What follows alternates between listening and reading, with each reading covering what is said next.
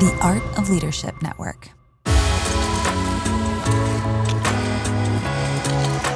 Welcome to Nieuwhof Leadership Podcast. It's Carey here. Man, what a thrill to welcome you to the podcast today. So glad you're tuning in. And today's episode is brought to you by the Art of Building a Generous Congregation. Do you know that 30% of all giving happens in the last 45 days? It is not too late to make a difference. Join my course at theartofgenerositycourse.com or click the link in the description of this episode. And by Gloo, you can train your team and volunteers to engage with people digitally for free at get.gloo.us slash reach. Well, Philip Yancey is back on the podcast. I am so glad to have him back. You absolutely loved the first time he was on the podcast, both on YouTube and then here on the audio. By the way, if you prefer to watch, we have a great and growing YouTube channel. You can go check it out. Normally, you know, 10 people listen to every single person who watches, but hey, that's changing. Times are changing. We're over on YouTube too. Anyway, this is on all the channels. So Philip Yancey talks about the grace crisis, something really close to my heart.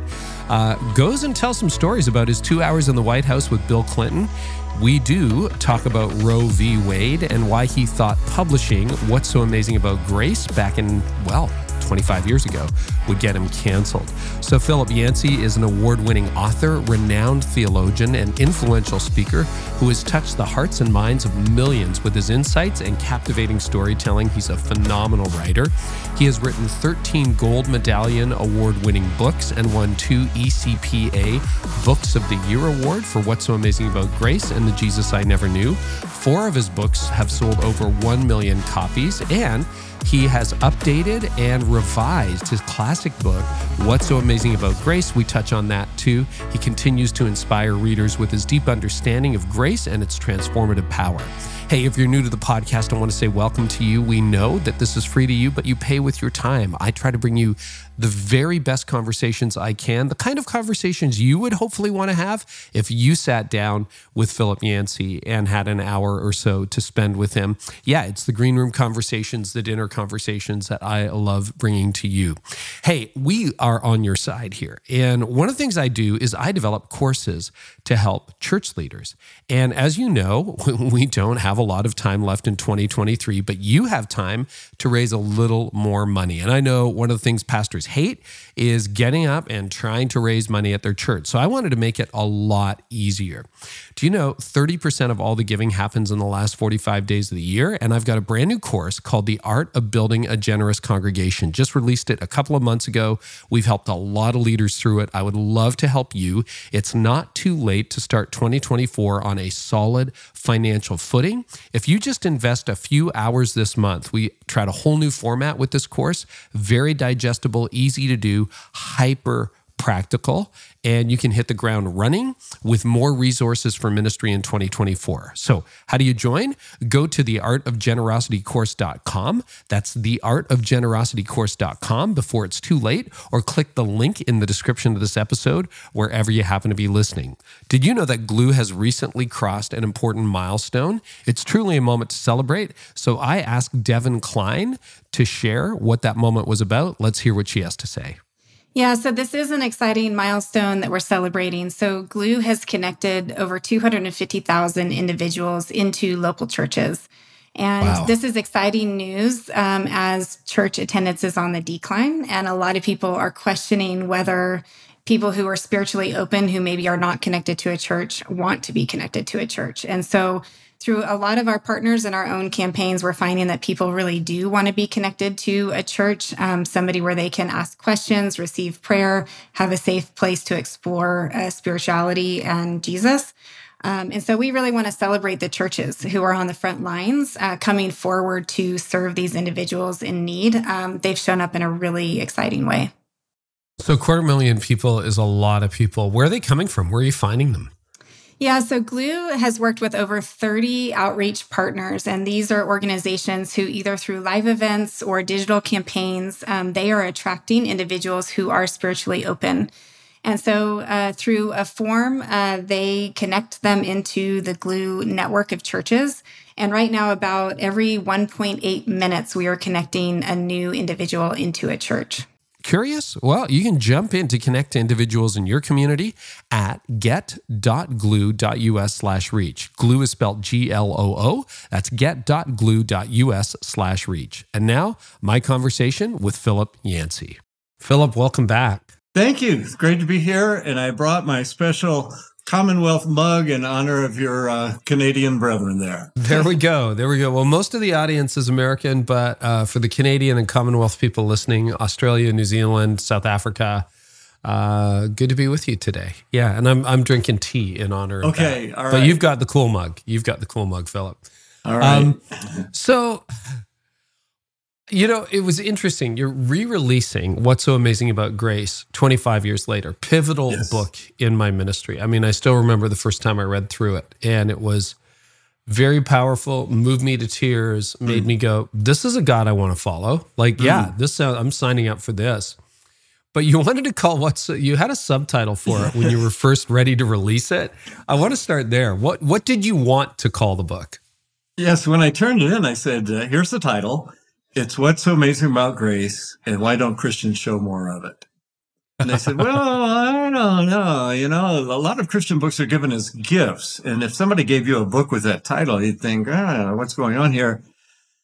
I said, well, yeah, but we need to say this. And, and they, they finally convinced me. The problem, Philip, is that that many words don't fit on the spine of the book. When oh, yeah, there, there, there's a good Okay, answer. okay. Yeah. So, uh, but then I went back. It was interesting to me going back and, and revising and updating Carey because 25 years ago, the hottest news was Bill Clinton and a White House intern. You know, yeah, how much has changed in politics since then? The world was looking up. The Berlin Wall fell in uh, 1989. Communism pretty well collapsed across Europe. Uh, Fukuyama wrote this book on uh, the end of history, saying all mm. the entire world is moving toward liberal democracy. You know, this is we're all together in this, and my goodness, here we are, 25 years later, and it's like we've rolled the clock back. We're in a divided society again, a divided globe with a Cold War uh, heating up. Actually, you know, with threats of nuclear weapons and all sorts of stuff that we thought were past history. So in just 25 years, that uh, that period where even then I thought we need some grace, it has been amplified and ramped up. What did you see in the late 90s among Christians that made you want to use that subtitle? Because I would say, yeah, everybody today listening to this in 2023, 24, whenever you listen to yeah. it, it's like, yeah, yeah, totally. Christians need more grace. But what was so evident to you back then that that would have been an accurate subtitle mm-hmm. for the book? The interest in politics was just beginning, really. When I, I grew mm. up in a in a very faith saturated society in, in the yeah. South, where everybody went to church, and there was this kind of Christian veneer over society. And there were really good parts of that. People are polite. They're nice. You know, you know, they say ma'am and sir and please and thank you and all that. Uh, and they went to church. But, uh, we never talked about politics until actually until John Kennedy ran for president. And then he was a mm. Catholic. So we started hearing sermons about if America elects a Catholic president, but uh, it, that that wasn't why we were there. We were here to be different from the rest of the world, and in those days, it was mostly in a in a lifestyle way. You know, things we didn't do. We didn't go to movies. We didn't drink wine. We didn't smoke. Those kind of things. And some denominations took it much further. The one I was in was much more strict than that. And that's how we were identified. Come out from among them and be separate. the Bible says, and that's how we showed that we were separate. Right. Well, then there was a move toward politics, and it started in in that era. And as I look back on it, and I, I talk to people involved, these things changed for the oddest reasons. Uh, hmm. There was a move led by Francis Schaeffer and C. Everett Koop on the abortion issue and some of the end of life issues. And they went around and drummed up support saying Christians should really be involved. And for the first time, evangelicals and Catholics kind of joined hands on some of those issues. But often, Carey, it's, it's because of, uh, a little quirk. So, for example, in the early 90s, there was there was no Zoom like we're doing now. You couldn't just get anybody on on TV. So when CNN and um, uh, Fox Network or whoever wanted a quote from a Christian, uh, they didn't go to Billy Graham. He was hard to get to. You'd have to go through all these layers of people and and get permission. And he was very careful and very busy. But people like Jerry Falwell and Pat Robertson had a satellite uplink in their office. All they had to do is push a button and they're live on CNN. And mm. they were pretty entertaining, especially Jerry Falwell. You know, he's a he's a funny, charming guy. And they were both very political people. And so the broader culture started seeing American evangelicals primarily through the lens of politics. And they, and that's almost exclusively how they see them now.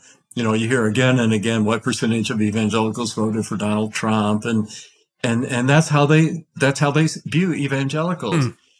And, uh, boy, I think it's historically, we should have learned a lesson by now that when the church and state get in bed together, the state always wins. mm. You know, the church uh, starts compromising because politics is an adversary sport.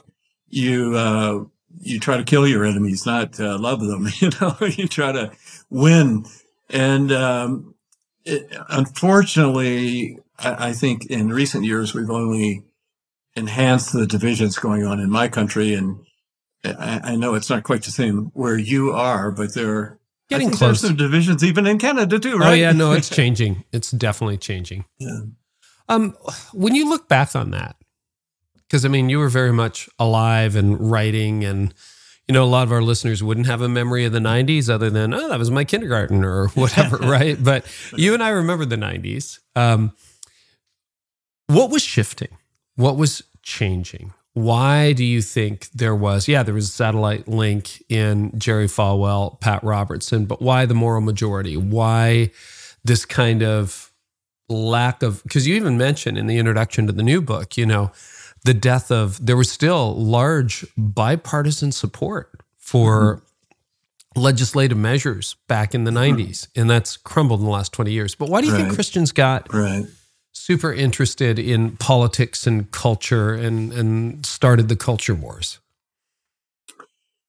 Yeah, they would probably say we didn't start it. The culture changed, okay. and and they could make that case. Uh, if you go back to when I was a, in kindergarten myself, that would have been the Eisenhower era, and uh, in God We Trust was put on our coins in the 50s, not back in the 17th, 18th century. I only learned that recently that that yeah, was like, that's right. like 80 years old. That's it. 70 right. years old, whatever. Yeah. And well, I'm not quite that old, but yeah. No, no, no. my math's bad. It's not the 2030s, it's 2020s. But yeah, yes. yeah, you're right. Yeah. And then, um, same thing with the Pledge of Allegiance. Uh, I went to one nation under God. That was added, those, that phrase there. So there was a move. You know, Billy Graham was always won the most respected individual in the United States. He always won that contest more than even presidents and people like that. And there, there was this Christian consensus. You know, we had come out of World War II. We felt we were the righteous nation, uh, leading the Allies against, uh, and you know, there is some truth to that for sure. But, um, the culture gradually started changing. Of course, we went through the 1960s which was sex, drugs, and rock and roll. You know, these are not things you hear about in church. And they're, in, in, a sense, the culture war started with that bump of uh, a whole new demographic of young people who were determining the culture. So television started picking up on that, clothing styles, hairstyles, glasses, you know, all of that was changing very dramatically in the 1960s. I know a lot of your readers and listeners uh, don't have a memory of the 60s. They weren't around. And I tell them, mm. whatever rumor you've heard about the 1960s, it, it's true. this, it was a, it was a wild and crazy time. And in, in my church, for example, we had, uh, burnings of Beatles albums and rock and roll, you know, and the idea of rock music in church, which is pretty common these days would have been unheard of back then. Mm-hmm. It was still mm-hmm. the piano and organ and hymns. And so a lot changed there. And then, of course, it kept changing so the the uh, LGBTQ issues started coming up, and uh, then g- transgender issues after that, and and the church really didn't know how to respond. And so when people came along with kind of a political agenda, let's get our nation back. Uh, they jumped on board because they, they were worried. They were concerned about trends in, in the country. Mm-hmm. Mm-hmm. Where does the meanness come from in your estimate?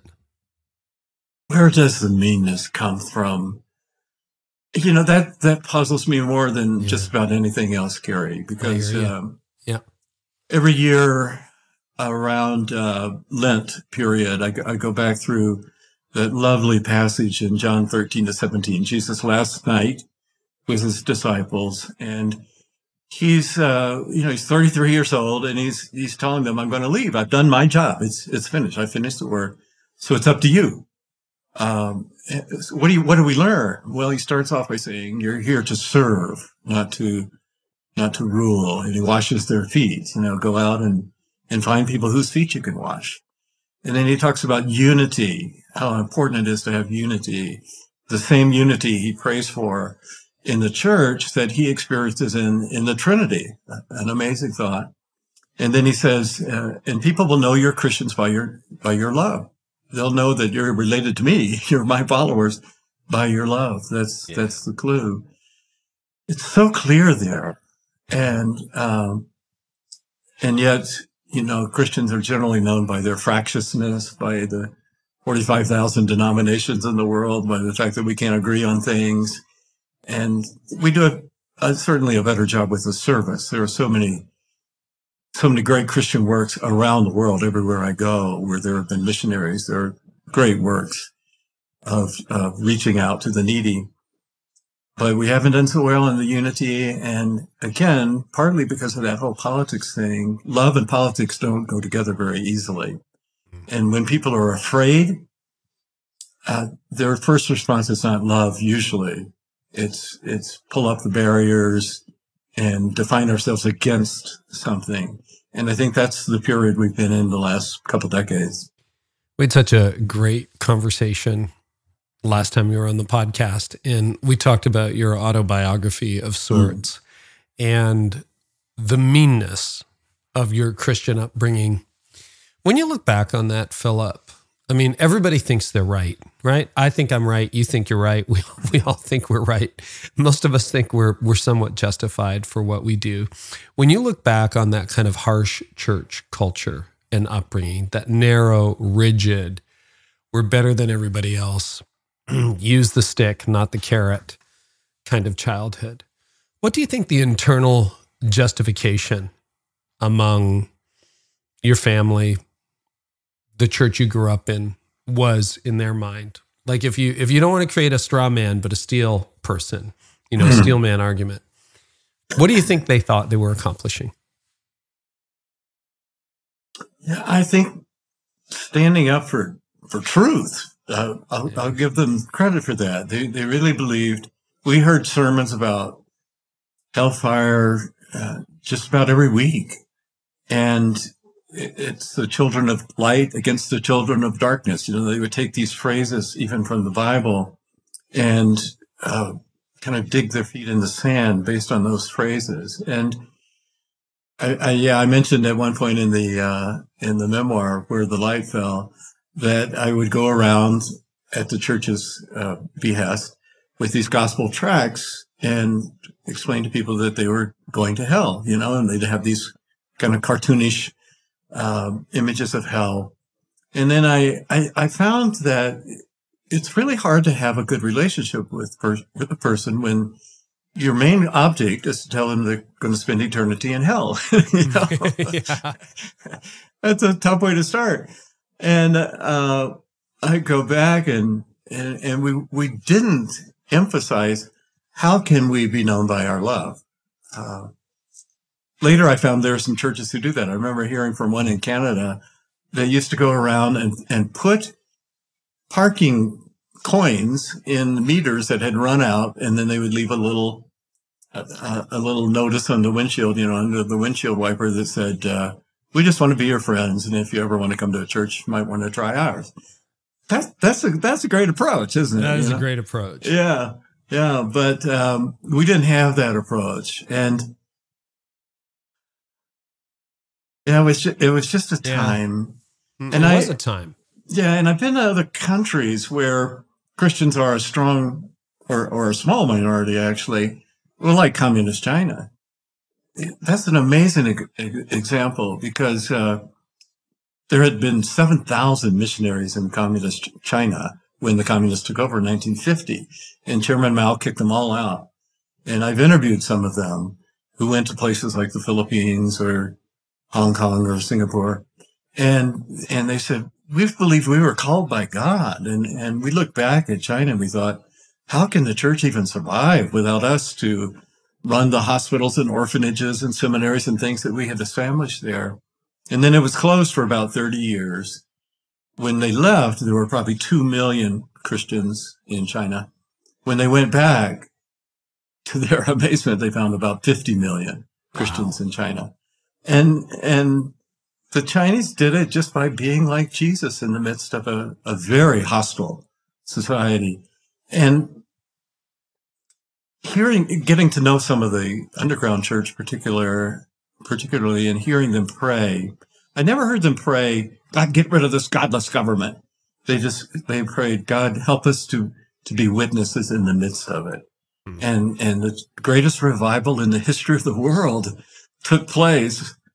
I was going to say before our eyes, but we, we didn't know what was going on until it was open and we could come in and see again. And now people say there are probably about 100 million Christians in China. And I, I just don't think that would happen if they had stood on their street corners and, and, you know, preached about hellfire and brimstone. I don't think that's the way to, to draw a contrast to the people around you.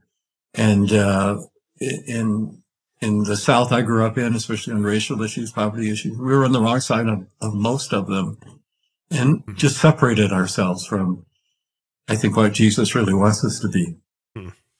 How do you define grace for someone who is unfamiliar with the concept?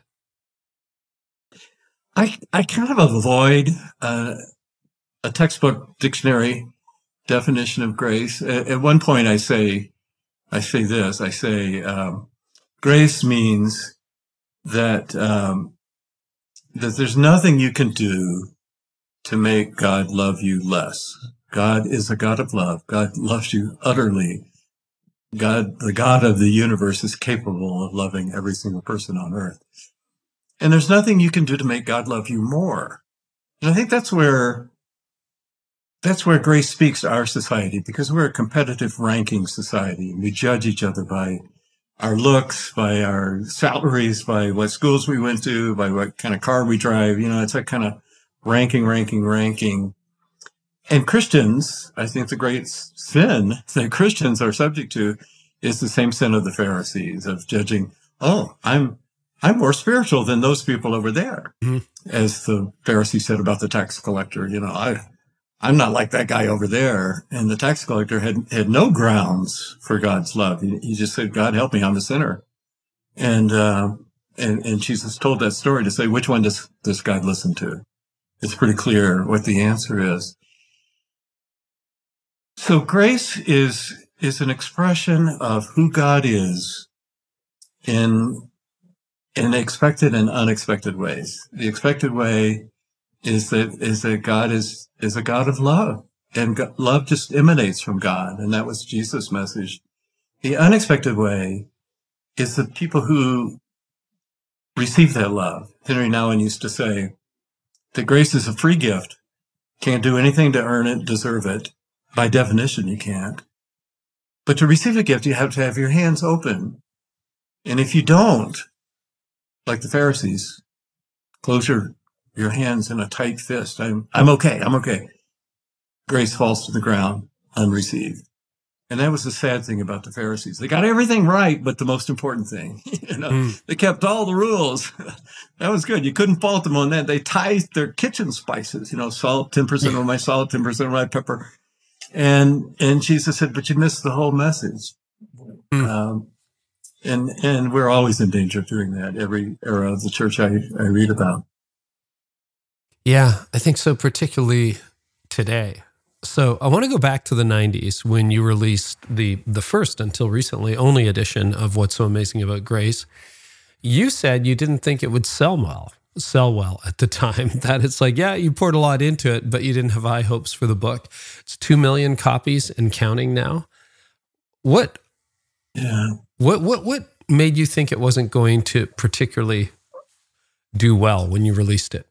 Well, I, I mentioned in the book that uh, in the preface that I wrote that um, when I put it in an envelope back in those days, we actually put book book manuscripts in an envelope and mm. mailed them to a publisher rather than hitting a button. And uh, so I I stuffed it in this envelope, had a cover letter, uh, licked it, you know, put tape over it, and I said to my wife, um, "This may be the last book I write for the evangelical world, surely, and and maybe the last book that I'll, I'll write for the Christian world. Because it's got a whole chapter on Bill Clinton, uh, who was the object of much vituperation from the Christian church in his mm-hmm. days. And now we look back and say, you know, it really wasn't as bad as some, some things that have happened since then. But at the time, he was a lightning rod. Mm-hmm. And, uh, I've never gotten such hate mail as when I did an article on Bill Clinton, an interview with him. Unbelievable. And I thought, my goodness, I wonder what the White House gets. Well, I had a pretty good idea of what the White House gets. And that's what they think Christians are. Because if they treat me like this as an editor at Christianity Today, how are they treating Bill Clinton? So I, I had this whole article about a whole chapter about Bill Clinton and that experience. And then I had a whole chapter about my friend Mel White, and Mel was uh, was well known in the evangelical world. He taught at Fuller Seminary. He pastored a Covenant Church. He did. He he worked as a ghostwriter for people like Jerry Falwell and Pat Robertson and Billy Graham. Um, wrote books for them, but he had a secret life, and and there was this. I tell the story of how under stress one day, he just kind of broke down and told me that he had been living a double life, that he was actually a gay person. He had gone through every kind of aversion, shock therapy to change, and, and he didn't change. So he was about to declare himself as openly gay, and he, he knew what that would cost in terms of his career. And um, this was a whole new world to me. I, I, not knowing that, I had told anti-gay jokes about, uh, you know, around Mel, and now I was ashamed of them. And and I learned about grace. It's put to the test not when you're around somebody just like you, who thinks like you, votes like you, but it's put to the test when you're around somebody who is challenging to you, maybe social status, maybe race, or maybe uh, difference in morality. And, and, so that was that was a time when my own grace was put to the mm. test. Uh, both of those actually, and I tried to be very honest and open about it. And and I thought that would be the end of my career as a Christian Christians writer. would basically cancel you before there was actually cancellation. Right, yeah. right, and and it didn't happen, as you say. It's my best-selling book that I've written, and I I think, you know, I grew up in a very fundamentalist Bible oriented culture. Mm-hmm. And I kind of learned where the, where the landmines are. And I also learned when you, when you approach a really tricky issue, stay very close to Jesus. mm. So I, I tell Jesus stories over and over and retell them and put them in modern context and just keep going back to Jesus and saying, Hey, I am not the radical. Jesus is the radical. if you have a complaint, go to him, you know? And um, I think that's always a good rule, actually. so you got a lot of uh, static over the Christianity Today article, but what happened when you told those stories about Clinton and Mel White in What's So Amazing About Grace? Did your inbox fill up with with hate email, or what was the reaction? Again, two million copies. I mean, a book a book right. went viral. Yeah, it was very different, and I, I think part of it was because I did enfold them in in a book about grace. I mean, this is a ser- right. it's a serious title. Somebody you had, you had seventy thousand words, not 2,000 words, right? To, right, to unfold right. them in a story. And, and that's why I did very carefully uh, connect them to Jesus' teaching. And, and, you know, I wasn't, I wasn't writing about what is the right or wrong of this issue. That, that wasn't my point. It's how do I treat somebody who has this issue, even if I find it morally reprehensible? Mm. That's, that's what we haven't done very well. And, and Jesus did that so well. So, so many of his stories the wrong person is the hero. I know, the, I know. It's the good I'm, Samaritan, not the good rabbi. It's the, uh, you know, it's the prodigal son, not the obedient older brother. All the way through, he just hammers that point home. And grace is always surprising and unexpected and always goes further than we can imagine or even that we're comfortable with. And, uh, you know, I, I guess I, I represent my own readers by running a, hitting into that unexpected uh, wall hmm. and trying to come to terms with it and just saying, I don't like it, but that's what Jesus commands us to do. Yeah. What do you do when you get a critic who writes to you for a piece or somebody who really doesn't like your stance on it? Well, you're not really taking a stand. Well, you are. I mean, you have a point of view about grace, right? You're making a story, mm-hmm. you're underscoring who the heroes are and who they're not. What is, I mean, you've been at this many, many decades now. And what I sense in you is an open heart, a humble spirit, uh, someone who enjoys good conversation, not someone who's cynical, jaded, beat down, tired of it, doing interviews just because you got to do interviews for the book. You know how that, you know, running the junket. Sure. I, I, I sense a curiosity, a wonder, and a, and a, a beauty in your heart. That's the word that mm. pops in, Philip. How how have you not let it get to you? And then what do you do when you see that stuff? Hmm. I learned a lot of that style by being a journalist. Mm. So, uh, for example, if if well, I was called to the White House to interview Bill Clinton. I spent several hours with him, uh, just the two of us. Well, actually, there was another guy from Christianity Today as well and we could ask him anything. And I, I learned early on that if you if you charge in there, Mr. Clinton, you realize how many people oppose you because of you? Immediately those walls go up. You'll never get anything interesting from him. You'll only get these kind of sound bites that eh, he's said a thousand times because there's no real authentic dialogue going on.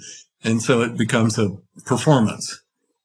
And that that's no fun at all. So my job as a journalist is to draw out of him something that will represent him authentically so that the readers can judge whether they agree or disagree, whether they mm-hmm. like him or don't like him. That's my job. And it's, it's not to, uh, oppose him. Mm-hmm. It, it's to bring him out in a way that is authentic to who he is. And, and, so when I'm talking to somebody and, and I have a basic disagreement, especially as a journalist, isn't it really not my job to say, you're wrong and here's why? That, that just won't happen. It, my job is to say, let me see if I understand your reasoning to come to that conclusion. Uh, and, and then as I do that, I may say, but other people would see that differently. Other people would, would say the opposite of what you just said. What do you, what do you say to them? And I'm, I'm always just trying to clarify who they are and bring them out. And people kind of like being paid attention to, you know, that's what journalists do. Um, there, there are some who make their living by being the, you know, the contradicting everything you say. But I don't think you get you you get the authentic person out. You get the uh, you just get the script that is repeated a hundred times. So is that how you? Does that approach inform how you handle your critics if you get that angry letter or email or text? Yes, I try to find something that they say that I can affirm. Mm. So I say, we really we really see this immigration issue differently. But I appreciate the fact that you seem to really care about it may be, depending on what side they are, care about the legal structure that we need to honor or care about people who are oppressed trying to get into a free nation. You know, I, I mm-hmm. find, try to find something that I can just, yeah, we're, we're together on that. I, I agree with you that, that those are both important concerns. We may end up somewhere else on the issue, but I, I applaud that and, and, uh, and thank you for pointing out how important that is. How do you keep your heart open in light of where the culture has gone, all the critiques. I mean, I asked Kevin Kelly that recently, the the writer and former editor of Wired magazine. He said, "Remain astonished." I thought that was a great answer. He says he's over seventy now. He's like, "I'm just astonished every day. There's so many miracles out there." But mm-hmm. why? I I just love your disposition, and I talk to a lot of leaders who at thirty are starting to get cynical. At 40, I was cynical and it's been a, a clawback for me, Philip. Like really, I'm trying to try to find hope every day. And I'm just curious. You seem to have navigated that so well. What are what are some keys? Yeah. Well, go back to some of the letters that came in about what's amazing about grace. The most moving letters by far, and there are maybe hundreds of them, were from families who had a, a gay person in the family and had seen them through the you, you are immoral. We, are going to break off relations with you. I don't want you here on Thanksgiving. You'll pollute your nephews and nieces, you know, that kind of thing. And, and then they realize I have, I've cut off my, my son, my daughter. And surely, surely that's wrong. I, I, what, what I did to them, you know, we, we have nothing. I don't, I don't even have any contact with them. And as you know from reading the memoir, I mm-hmm. lived in a family like that. I have only one brother and he and my mother mm-hmm. Didn't speak for over 50 years, had no contact whatsoever until the very end of her life. So when you're around people like that and they tell you their heartfelt stories, I think that's, that's what I learned from Jesus, that the, the person is so much more important than the principle. you know, really God is the one who who judges prin- the principles, how how you did in life. You know, that's that's not my job. My job is to love. My job is to serve. Mm-hmm. And Jesus is so clear about that, especially in the passage I mentioned, John 13 to 17. And frankly, when you do get to know these people in their pain, it's easy to care. It's easy to see their perspective. So the more I, I, didn't cut off relations with Mel White, uh, I'm still in, in touch with him. And, and we've had many close contacts over the years and he's, he's a great friend. And there are some things he's done that I wouldn't feel comfortable doing. He goes around protesting Christian colleges because of their, their attitude or their rules about gay people. And I'm not a protester and, uh, you know, it's a conflicted issue, but I do care about Mel. And um, I won't stop doing that. And I, I think God wants me to not stop doing that. Hmm. I, I, feel like there might be another question there. Like, because I think we're such a uh, factionalized culture, so tribal right now. And there's a lot of people who'll be, well, if you're going to go and protest Christian colleges, we can't be friends anymore. If you're going to vote X and I vote mm-hmm. Y, we can't be friends anymore. What are some keys to loving Mel, who you've known for many, many years, when your paths diverge? And I'm sure you've got dozens of other people in your life like that too, Philip. Mm-hmm. Well, I tell the story in the book very briefly about the original um, Jane Roe, Roe versus Wade. Mm-hmm. And this is a, a woman who got, she had kind of an unsavory past and she got caught up, got pregnant, wanted to have an abortion, took it all the way to the Supreme Court. And the and the uh, pro-abortion lobby kind of got behind her and made her their poster child. And uh, Operation Rescue, of course, is a Christian organization that mm. strongly opposes uh, abortion. And they would deliberately rent, in fact, they rented an office in the very building where, where Planned Parenthood had their offices and they would have these posters and sometimes march up and down the parking lot with these signs and appear and they would call her a baby killer and, and, and all this. Well, then, um, the, the president of Operation Rescue changed and a new guy came along and he noticed this woman. He didn't, I think at first he wasn't even sure who she was out in the parking lot on her own smoking a cigarette because she couldn't smoke indoors.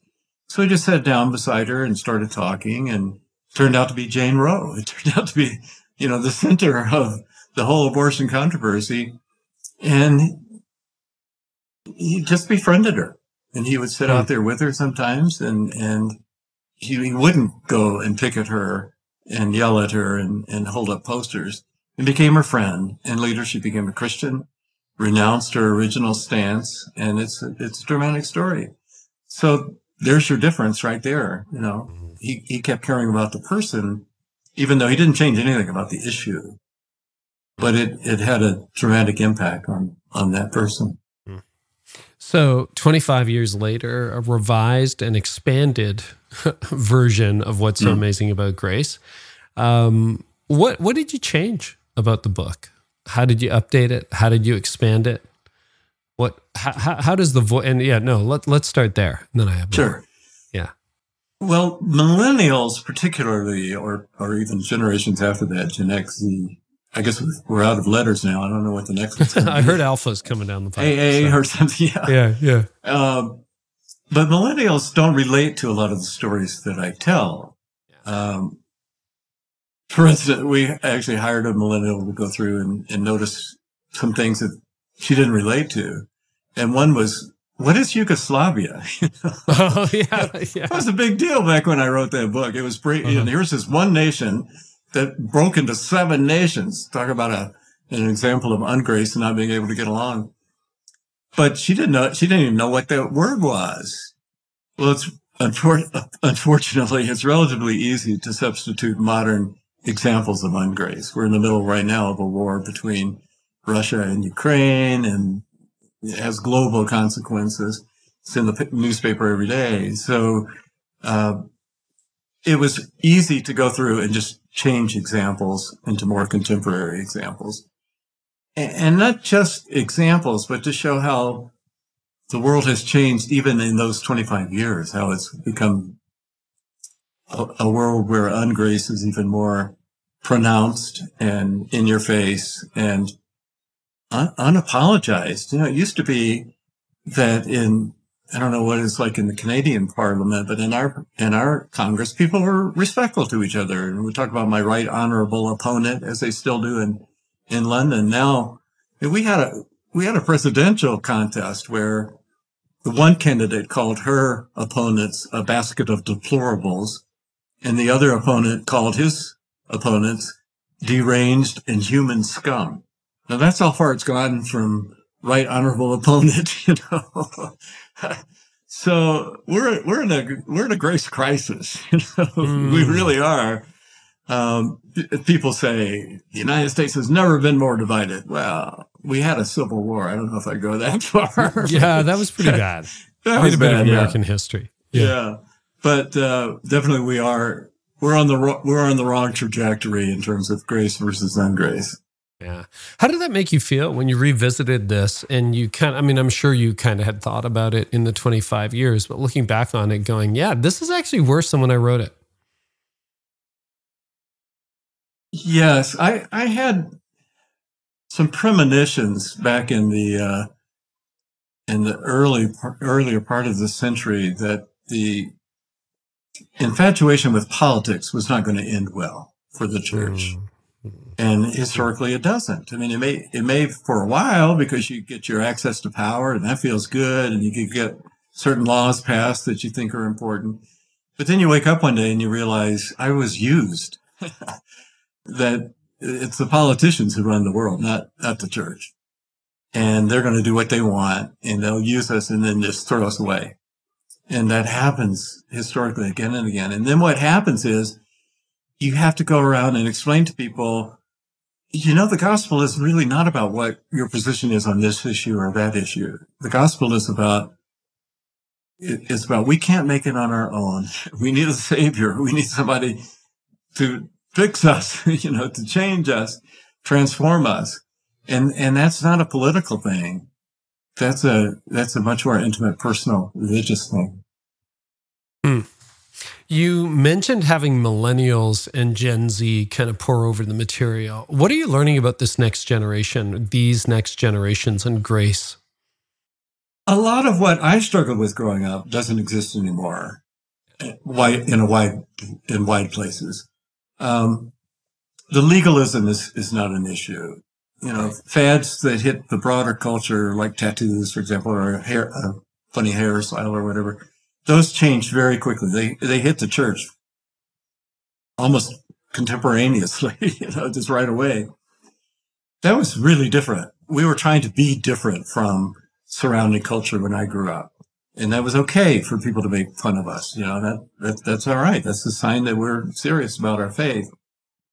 And now, uh, I was, I was in a mega church yesterday we attend a church that's very small, about 30 people generally, but I happened to be in another city and I went with friends to a megachurch. And if you look around in terms of dress code, uh, music style, you know, if you just walked in, you would have a hard time saying this is a church compared to this is a soccer match or something like that. Mm. Um, and so that is, that's different. And, you know, there's some dangers there, I suppose, but it's, uh, we we've gotten rid of the cage of legalism that upset a lot of people. Still, though, they see the church as a place where people go who think they have it together, or some some people say that people go to church have it together. Well, we know that's not true, right. but right. that's the image. So I, I opened the book with this story, same story that was there earlier in earlier editions where this person is in, in deep trouble and somebody said, did you think about going to church? And just her explosive comment, church? Why would I ever go there? I was already feeling terrible about myself. They would just make me feel worse. Mm-hmm. And that's what a lot of people think. And nobody thought that about Jesus.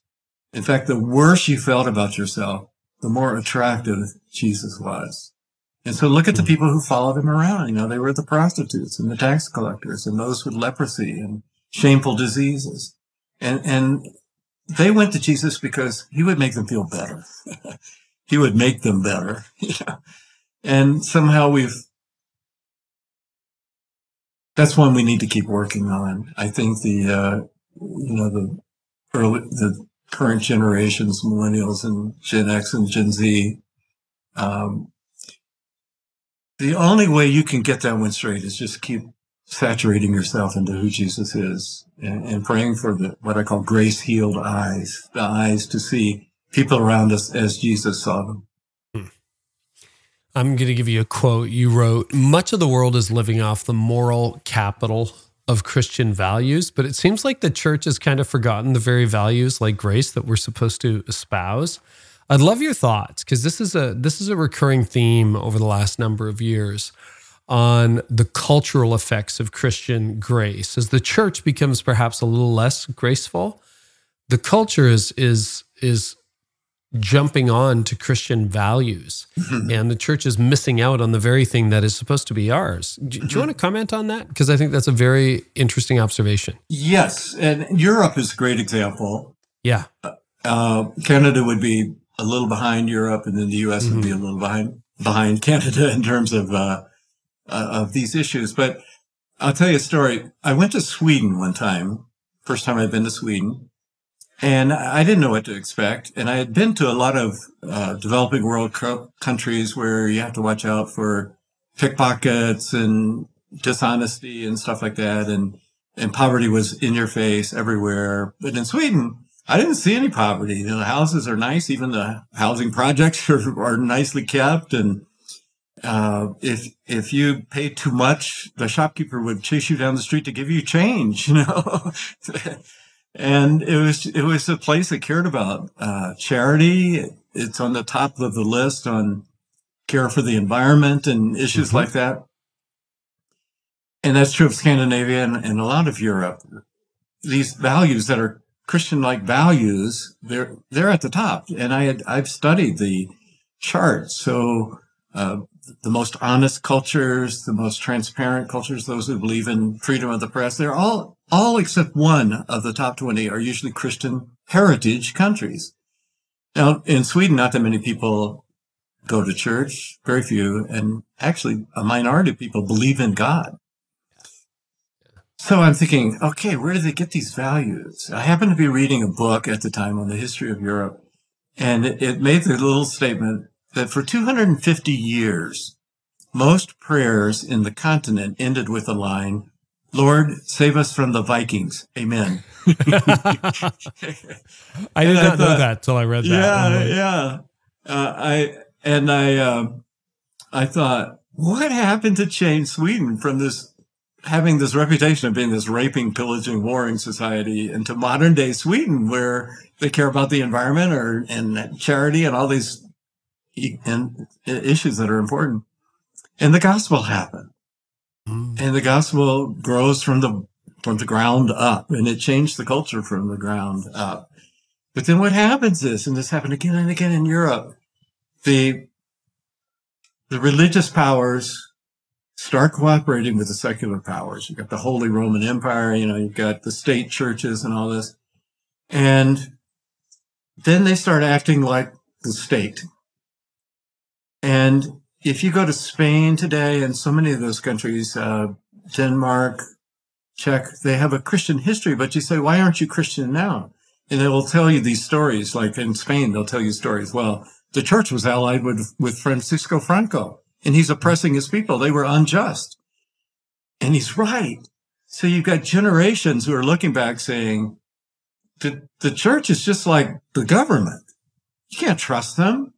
They're the enemy. Mm-hmm. And, and they've, they've missed the whole message of why the church isn't the government. What, what we have to offer, what we have to offer is personal transformation that changes communities and then whole societies, as it did in Europe. Do you think that's a danger for America today? Yeah, I do, for mm. sure. Absolutely.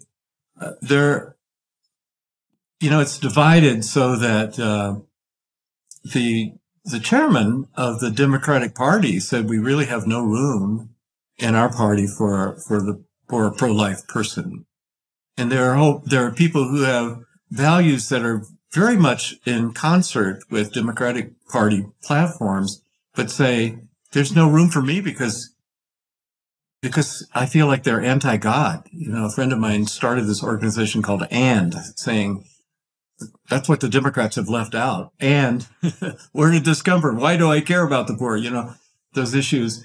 And, and there's some issues in which I'm more of a Democrat. There are some issues in which I'm more of a Republican. Mm-hmm. And I think, as Martin Luther King said, we are the conscience of the state. You can't be the master of the state. You can't be the servant of the state. We're, you got to stand outside of it so you can judge. I don't agree with this policy over here. I don't agree with this policy over here because as, as Jesus said, we're, we're in the world, but not of the world. You know, we, we, we can't live by those categories. We have our own categories. If there's one message about grace that you wish church leaders would all hear? What is that message? I wish, I wish that church leaders would find a way to communicate both the high ideals of the gospel and the, the safety net of grace. You know, I look, I look at the Sermon on the Mount and, and Jesus keeps pushing the barrier higher and higher. He said, hey, Okay, you've never killed somebody. Have you ever been angry at your brother? Mm-hmm. Okay, you've you've never committed adultery. Have you ever lusted? And and the people are sitting around saying, "Who can do that?" Yeah, yeah, and we're all says, doomed. Be be perfect as your Father in heaven is perfect. Give up. And then in that same sermon, he tells the story of grace that God loves no matter how far you've fallen. And and that's the story of the Bible. I mean, look at the heroes. The heroes are Moses who was a murderer and uh, you know had an anger problem. David, who was a murderer and adulterer. Peter, who denied Jesus, just like Judas did. Uh, the Apostle Paul, who made his living as a as a torturer of Christians. You know, the, and these are the best of the lot.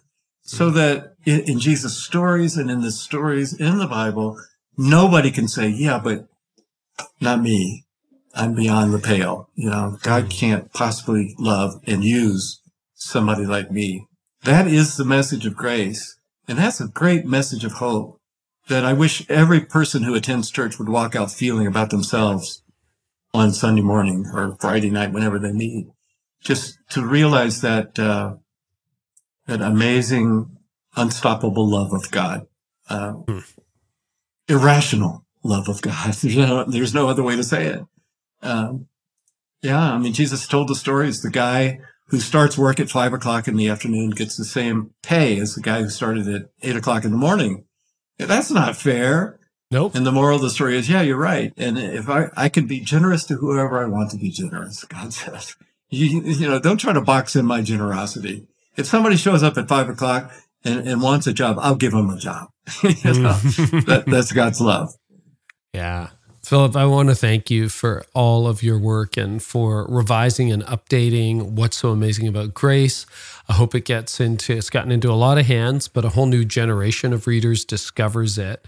Books available everywhere you can get books. Where would you direct people online to find you these days? Where are you active? I do have a website. It's called philipyancey.com. It's my name. And I'm an old guy, so I still use Facebook. I don't do all these, uh, I don't have a TikTok. I don't have an Instagram and that kind of stuff. But you are but on I, Facebook. I am on Facebook and I do a, a, monthly blog, not a daily or a weekly blog, but a monthly blog and, um, and stay in touch with, with readers that way. It's, it's a great way to communicate back and forth. It's wonderful. Some of my stuff is reprinted on some of these others like Instagram, but, uh, I don't personally spend much time there. Beautiful. Well, Philip, thank you so, so much. I'm truly grateful for you.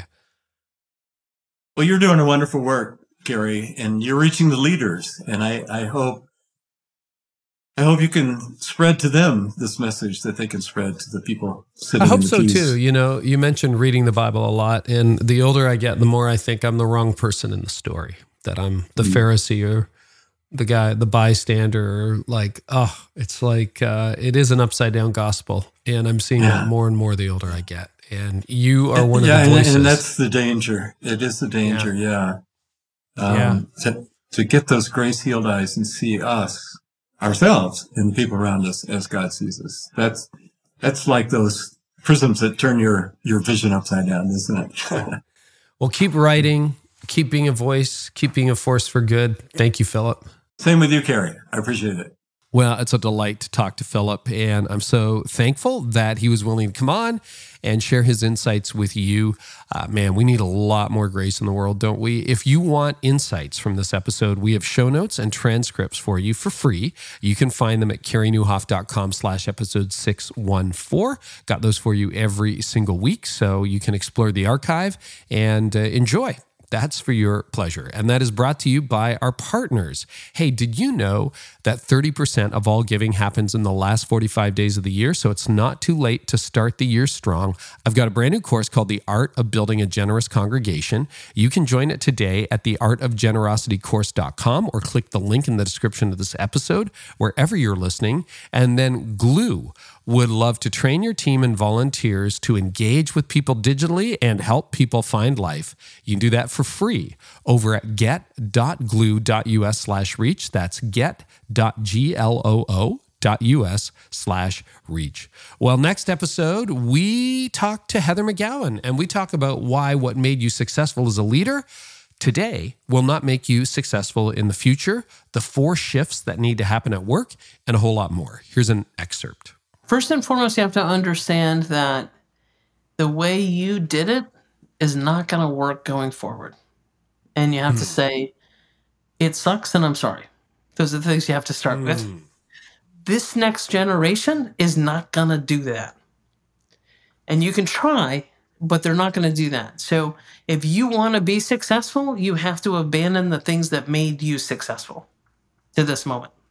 So first and foremost wow. that. And it does suck and I am sorry. But if you want to be successful with this next generation, this post-pandemic workforce, you have to understand that you're only going to be as successful as they are. And so to mm. be as successful as they are, you have to get to know them. That's coming up next time. Also coming up, William Vanderbloemen, Jenni Catron, Karen Gordon. And then in 2024, we kick off a brand new series. It's called church trends for 2024. I'm going to sit down with JP Pokluda, with Brady Shearer, with David Kinnaman, with Ryan Burge, and John Mark Comer, and we are going to have a fantastic conversation about where everything is heading. Uh, I think you're really going to enjoy it. It's a companion to my Church Trends post that comes out at the beginning of every year. So listen to that. But we're going to do a podcast version of it this year. So uh, sit back, relax, enjoy that flight. And thanks for staying to the end. If you enjoyed this episode, you're probably looking for other podcasts that you'd really love to dial into. Well, I've got a podcast network called the Art of Leadership Network. You can hear from people like Adam Weber, Chris Cook, Jenni Catron, Toni Nieuwhof, Rob Meter, Brad Lomenick, and a whole lot more. The easiest way to access that content is to follow the Art of Leadership Network on Instagram. So just find the Art of Leadership Network on Insta and you'll find all the conversations you need. Thank you so much for listening, everybody. Man, I so enjoy doing this with you, and I really hope our time together today has helped you identify and break a growth barrier you're facing.